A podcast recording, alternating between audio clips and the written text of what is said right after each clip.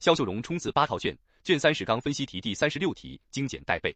问题一：当年毛泽东为什么要强调没有抽象的马克思主义，只有具体的马克思主义？一、提出背景怎么来的？当年毛泽东提出没有抽象的马克思主义，只有具体的马克思主义，是总结中国革命正反两方面经验教训得出的结论。具体展开说明反面的经验教训。由于理论准备和实践经验不足，幼年时期的中国共产党走了些弯路，特别是一九三一年开始的在党内占统治地位的左倾错误，把马克思主义教条化，使中国革命遭受严重挫折。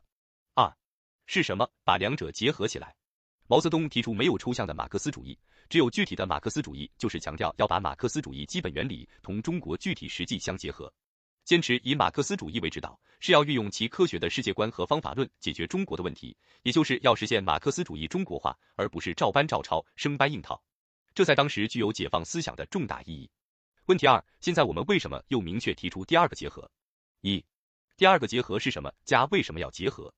现在我们明确提出第二个结合，即把马克思主义基本原理同中华优秀传统文化相结合。这是因为只有植根本国、本民族历史文化沃土。马克思主义真理之树才能根深叶茂。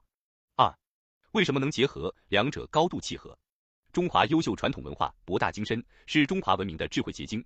虽然它与马克思主义来源不同，但彼此存在高度的契合性，相互契合才能有机结合，结合的结果是互相成就。三，第二个结合带来的好处。